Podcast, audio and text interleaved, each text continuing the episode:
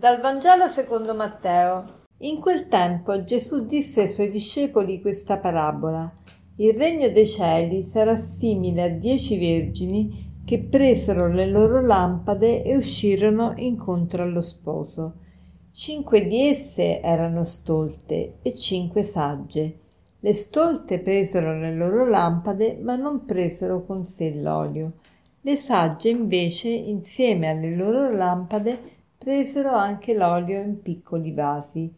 Poiché lo sposo tardava, si assopirono tutte e si addormentarono. A mezzanotte si alzò un grido. Ecco lo sposo, andategli incontro. Allora tutte quelle vergini si destarono e prepararono le loro lampade. Le stolte dissero alle sagge Dateci un po' del vostro olio, perché le nostre lampade si spengono. Le sagge risposero No, perché non venga a mancare a noi e a voi. Andate piuttosto dai venditori e compratevene. Ora, mentre quelli andavano a comprare l'olio, arrivò lo sposo e le vergini che erano pronte entrarono con lui alle nozze e la porta fu chiusa. Più tardi arrivarono anche le altre vergini e incominciarono a dire Signore, Signore, aprici. Ma egli rispose in verità io vi dico, non vi conosco. Vegliate dunque perché non sapete né il giorno né l'ora.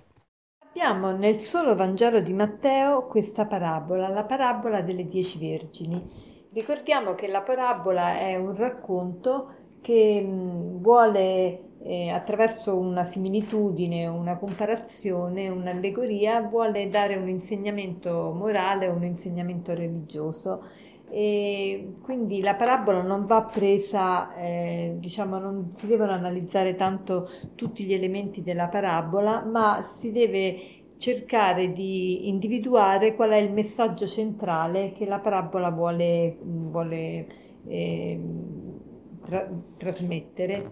E, dunque, per capire questa parabola dobbiamo riferirci, dobbiamo cercare di capire come ehm, come si svolgeva il matrimonio nella società, nella, nella, ehm, nella società di Israele. Come avveniva il matrimonio? Il matrimonio avveniva, era come un contratto tra due famiglie, la famiglia dello sposo e la famiglia della sposa, e lo sposo eh, accompagnato da un corteo di amici, andava eh, nella sera tardi a, a, casa della sposa. La sposa a sua volta era um, era accompagnata dalle sue amiche eh, in corteo e poi insieme andavano uh, alla, alla casa delle nozze. Cioè lo sposo andava a prendere la sposa e poi insieme andavano alla casa delle nozze che per lo più era la casa dello sposo ma poteva essere anche un'altra casa. E, e che succedeva? Che spesso lo sposo arrivava molto tardi perché voleva, era più suggestivo eh, l'arrivo diciamo in piena notte. E quindi eh, questo è il caso di, di questa parabola e le vergini dovevano avere queste lampade accese perché? Perché ovviamente eh, c'erano tanti pericoli la notte, eh, sia pericoli proprio dove mettere il piede, se uno non vede dove mettere il piede può prendere una storta, sia perché ci possono essere degli animali e sia poi anche come, eh, come proprio illuminare il cammino anche un momento di festa, la, la luce è segno anche di festa. E che succede? Che queste dieci vergini, eh, cinque di loro avevano l'olio e cinque invece non lo avevano. E, e, quindi se non avevano più olio, ovviamente non potevano accompagnare lo sposo e la sposa nel, in questo corteo. Quindi era una cosa grave perché la sposa doveva essere accompagnata casa nozze, alla casa delle nozze da questo corteo di amiche, ma queste amiche non tutte avevano l'olio e quindi era un guaio perché non tutte potevano far luce.